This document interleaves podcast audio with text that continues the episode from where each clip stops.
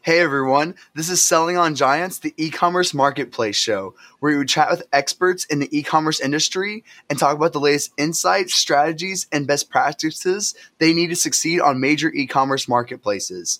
I'm your host, Victor Dwyer, and our guest today is Curt Humrichouser, and an early member of Seller Rocket, known for being a pathway into Amazon editorial recommendations with his extensive experience in the field. Curt has a wealth of knowledge to share with us today, which I'm super excited about. Before we dive into mastering the algorithm, unleashing the power of external traffic, Curt, please give us a little intro about yourself and what you're currently working on. Yeah, so I've been at Seller Rocket for since we started for the most part. We drive external traffic to Amazon. We're currently working on migrating towards Amazon attribution and navigating the publisher space in that respect. But yeah, excited to be here. Yeah, thank you so much. I just wanted to like chat about that real fast when it comes down to Prime Day. Like, what are you seeing and what are you seeing different? And love to get your thoughts on what's going on there. Well, this year, at least for Seller Rocket, we made more of an effort to get ahead of the curve for Prime Day, get out to people as early as possible and let them know, hey, if you share your deal information with us, we're going to share that deal information with publishing network that we have and hopefully promote their content, promote their deals that are going on, get more eyeballs to those products and drive some good results. We're seeing good results so far. I think every year there's some things that end up working really well, some things that, you mm-hmm. know, turn out to be a flop. So I'm really excited to see how things shake out after the dust is settled. Yeah, for sure. And then like let's just start out with like editorial recommendations. Like what are they and how can someone get started with Amazon? Like why are they so important? So for the longest time, Seller Rocket has been known for the editorial recommendations that show up on the Amazon search page. I don't know if you've mm-hmm. noticed, but those have disappeared. As of April 5th, Amazon discontinued that program. So they no longer show on the search page, which they were so great when they were there because you didn't have to pay per click. You're right there, front and center on page one. So anybody who got shown in those editorials had really great results. From the early days, people would say it doubled, tripled, quadrupled their sales. And, you know, as things had gone on, we saw less and less being attributed to those articles. So we expected it to, for Amazon to pull the plug eventually. But so they finally pulled the plug. Now, since we were expecting it, we had already diversified into external traffic, working with those publishers that honestly, the those articles usually had a counterpart that lived on the publisher's website. And so that's what we're focusing on now is just getting brands placed in those articles that live on the publisher's website. Recommendation type articles, product comparisons, buying guides, things like that. Cool. Yeah, can you go into like how to possibly get in touch with some of those publishers and what like some of the effects are? Like is it worth paying them to get on? Like what does that price range look like and go into a little more about that? So it can be really expensive to work with publishers directly, especially if you want to have any bit of coordination on the campaign. I, have talked to other sellers who have just done the really busy work and sent a lot of emails to all the people who write those articles, just finding, you know, the author of the article, finding them on LinkedIn, sending them a message, sending them an email, any way of getting in touch with them and saying, hey, can you feature my product? And every now and then I'll get one of those emails forwarded to me. And usually sellers are sending like a big long, like, this is what's so great about my product. This is why you should feature it. This is what we're going to offer to you. And sometimes I think that approach, it kind of hinders things a little bit because you're, you're telling the publisher what to say. I think the best approach is just to say, hey, here's my product. It has this many reviews on Amazon. It sells this much every month. It aligns with the article that you already have. If you'd feature me, I'd love it. So you can get placed for free if you take the hard path and you know reach out to everyone and their mother asking.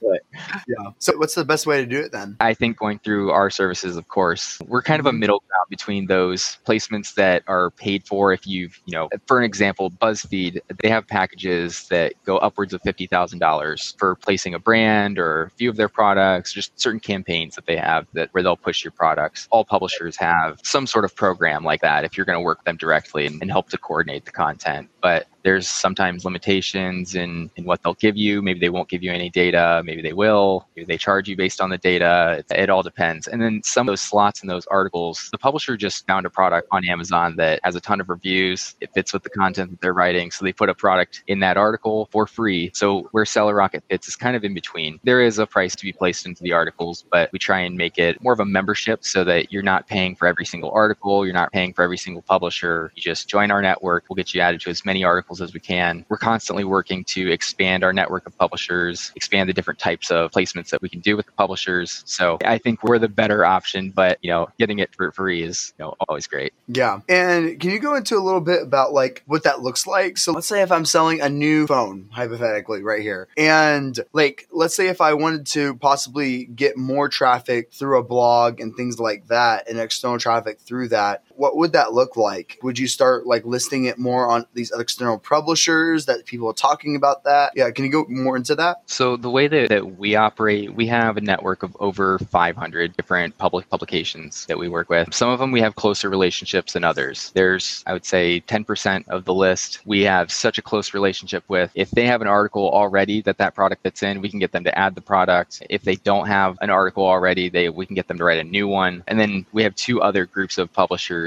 where some of them work really closely with us, but they may have a higher criteria that they're looking for. Uh, so they want to see products with a ton of reviews. Those tend to get picked up. I think it's just like a mental shortcut for the publisher to say, yeah, obviously 20,000 people like this product. It's going to sell well if we put it on our site. So there's that group that works closely with us, might have a higher criteria. And then another group where we have absolutely no control over what they pick up and what they don't. These are usually the, the mega huge publishers that mm-hmm. the Meredith Dash or Hearst magazines of the world, where they might not need a product suggestion from us, but from time to time, they will place a product that we've recommended to them. Cool. That's awesome. And what does that look like? I'm curious, like, personally, I don't go to these magazine websites because I'm not in that target market, obviously. Yeah. But like what does that like sales increase look like? I don't know anything when it comes down to like love to hear more about that. Yeah well i'm currently building a case study with one of my clients. They started with 13 different products and because they started with so many products at once they've kind of got the full spectrum of results. Some of these you know maybe they got placed in an article that just doesn't get as much search volume. It's a, a category like a small squeegee you know? It's not mm-hmm. something everybody's looking for. In other products that they sell you know they have tons and tons of reviews. There's tons of articles that rank on page one of Google, and they're in half a dozen of them. And so they see a couple thousand dollars every single month in sales. But this isn't, it's never, not never, but in most cases, it's not, you know, half of the sales that a product is driving. It's just, you know, a couple thousand dollars every month, and enough to pay for itself through the service. And it's also driving the external traffic to Amazon, which has its own algorithm boosts. So it's, it's a part of the whole puzzle. You know, it's not the main squeeze. Amazon PPC, I think, is going to be king for forever until Amazon finds another way to, to take money from sellers. Are you an online seller struggling to navigate the complexities of marketplace management? Let Bellavix help. Our dedicated team of professionals are passionate, innovative, and committed to excellence to growing your brand on marketplaces. With Bellavix, you can trust your brand will receive personalized support and expertise that will help you stand out from the competition. We understand that every brand is unique, which is why we tailor our approach to fit your specific needs. So if you're ready to take the brand to the next level on marketplaces, contact Bellavix today. Let us help you achieve achieve your goals to grow your brand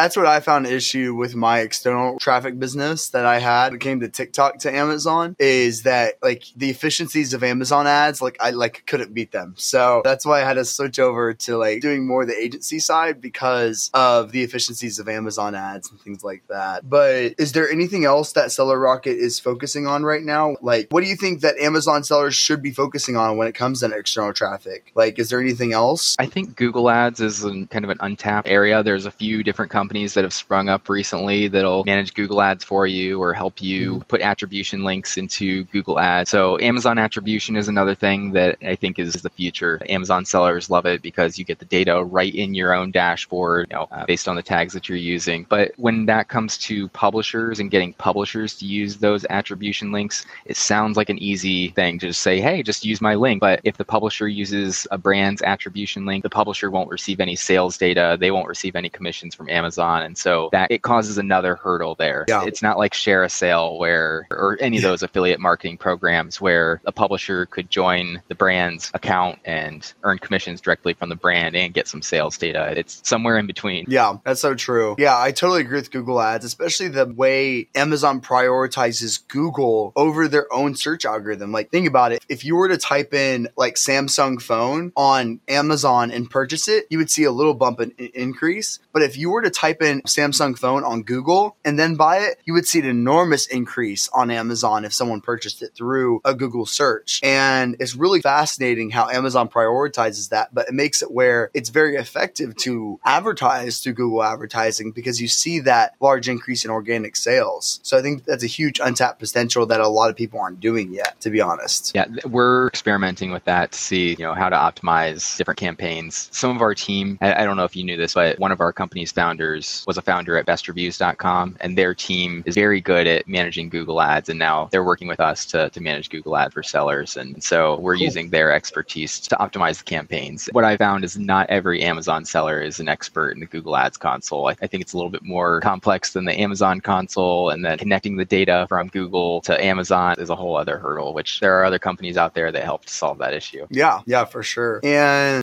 what is the like prime customer, I guess I should say, that you think that should always be doing Google ads? Like, is it someone that you think everyone should be doing Google ads? You think it's only for certain people? Like, what are your thoughts on that? I would not say it's for everybody. It's almost something where you have to kind of play with it to find out whether it's right or not. There's what I've found is products that are less than $30 can be hard to drive a good, good conversion rate. The cost per clicks versus, you know, how many clicks it takes to get that sale can be less than ideal. More higher higher priced items are good. Products that are really unique and where like if it says like this is the best coffee mug and then you click on the ad, you see the coffee mug and like, oh I that, I don't like that coffee mug. That's not the one I want. Those are probably not going to do best through Google ads. But we found higher priced items if they're really unique or have a really good brand behind them. Also depending on where you send that ad, if it's going directly to the product detail page or if it's going to the storefront, storefront might convert a lot better because there's more options. Nobody can advertise in your storefront. So I think storefronts are best. But sometimes we find product detail page converts just as well. Yeah, that's really valuable. And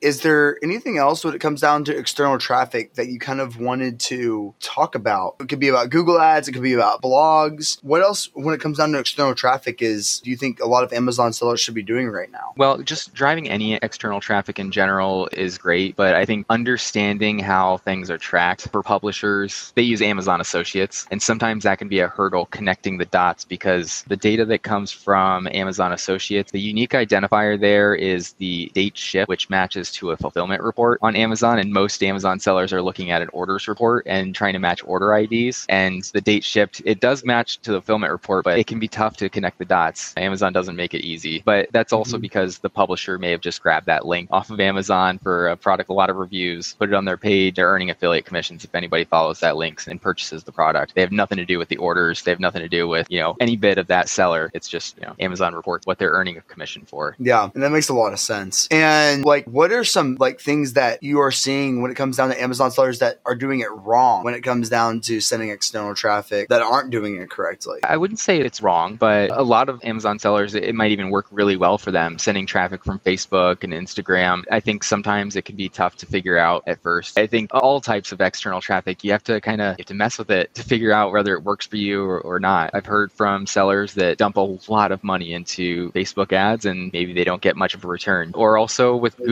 ads, I've seen that as well. They dump a lot of money into Google ads, never really figure out how to get it to work for them. It might be a problem unique to that seller, but sometimes it's the product, sometimes it's just the category. It all depends. Cool. Yeah. And is there anything else that you wanted to talk about when it comes down to external traffic or when it comes down to increasing the algorithm on Amazon that you wanted to talk about? I think there is no silver bullet in all of this. Like I said earlier, I think mm-hmm. Amazon PPC is king always, but having diverse streams of traffic to Amazon is how you're going to get the best results. Yeah. You know, by doing five things that appease the algorithm, maybe you get an extra boost that you wouldn't get if you were only doing two. So yeah. never rely too much on one thing. You know, it's all a piece of the puzzle. I see like like this Q4 and especially like next year, external traffic being a necessity because the Amazon advertising cost is only going to increase. And people on Amazon are already squeezed really thin when it comes to profit margin already. And I see a lot of people moving away from Amazon advertising to like Google ads and these other stream, these external traffic strategies really soon because they're going to be a lot more profitable than Amazon ads, in my opinion, is from what I'm going to see. I've heard a lot of sellers ask about sending links to Shopify recently. Didn't Amazon recently increase their fees? I think they're they're taking like 40% now or something like that with FBA. So I have a lot of sellers that say, "Hey, can you send traffic to my Shopify?" And it sounds great. The conversion rate that we've seen for links that go to Amazon on any site, not not just one publisher that we work with. We've seen it's about 12% is the conversion rate to Amazon links, but the conversion rate to any other website, whether it's Shopify, Walmart, Target, Best Buy, some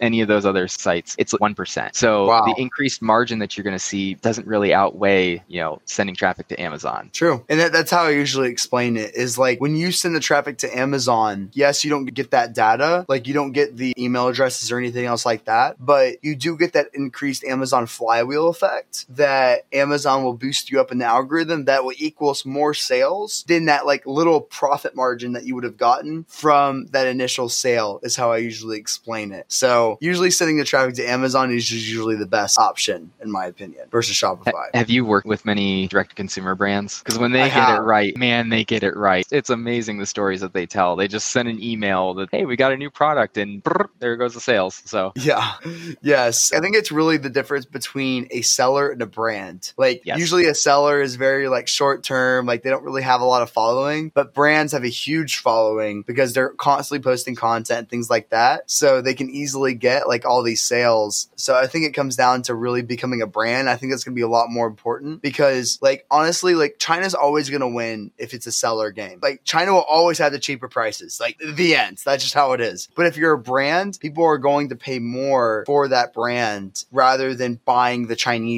version of the company. Like that's just how it is. Like what are your thoughts on that? I think building a brand is, you're absolutely right. Mm-hmm. We're also starting to provide more services towards helping to, to, build a brand using publishers to write brand reviews rather than compare you to other products that are similar to yours and, and ranking them. Just having pages created that are just telling how great your brand is. I mean, anybody who's going to search for your brand already has, you know, some purchase intent. They're looking for validation that something that's going to say this is the right brand to choose from. But just making sure that there is content available on online online if somebody is to search for you. And that's something that those Chinese brands don't have. For one, yeah. they, they, just sometimes when I talk to them, they just it's like they speak a foreign language or something. yeah, like they might not understand the value of having really working to build a brand. They want a quick return on investment, low pricing. That's what they're looking for. Mm-hmm. And is there anything else that's been top of mind for you lately? It could be you seeing like it could be related to external traffic. It could be related to Amazon. Is there anything late lately that's been top of mind that you've been wanting to communicate? Nothing really that I can think of. I've really just been working hard trying to build case studies with, with current mm-hmm. clients and really get the word out that, you know, even though editorial recommendations on the Amazon search page are no longer a thing, driving external traffic, being featured on a publisher's website, there is a certain percentage of people who look for reviews content. They see the search results on Amazon, there's 50 results on the page, and they're kind of overwhelmed with, with all the options. So people do go to Google and they do research on, on which products to buy, and it, it's good to be mentioned in those articles because yeah. yeah. that also helps build your brand. And especially if you have like those like really big purchases, like for example, like the computer laptops. I do a ton of research yeah. on laptops before I purchase them, and that's where I would go to Google and then research more about certain aspects about it. And if there's a like within the article, if I'm reading it and it says, "Oh, like here's a solution for that to purchase," like purchase this right here, then like I would just go purchase it like while I'm doing the research, especially like as Christmas comes up and things like that. Like I think it's really valuable to if you have like those really intensive research based products like technology it could be about like it could even be like furniture like things like that like what fabrics to use like any of these like big purchases that people have to research like i could see that how blogs could be really valuable on that side for those these big like research products yeah yeah oh yeah. one other thing that that we've been seeing i thought it'd be be cool to mention you know the, the wildfires that have been going on in canada and you know kind of across the, western states, the smoke has been causing air purifiers to fly off the shelves. so yeah. Sometimes yeah. just making sure that your products are in reviews content because people are specifically looking for your products. Like, you know, demand goes up quite a bit, random products throughout the year. Yeah. I know how that is. My allergies have been killing me. So I get air, air purifiers all the time. So, yeah, it's just how it is. Well, Curt, thank you so much for joining today. Please tell the audience how to find you and how to find more about your business. Just go into our website, sellerrocket.io, or shoot me an email, kurt at sellerrocket.io. Cool. Awesome. Curt, thank you so much for joining, and thank you everyone for watching and listening in. And this is the Selling on Giants podcast. Tune in later. Thanks, guys. Bye.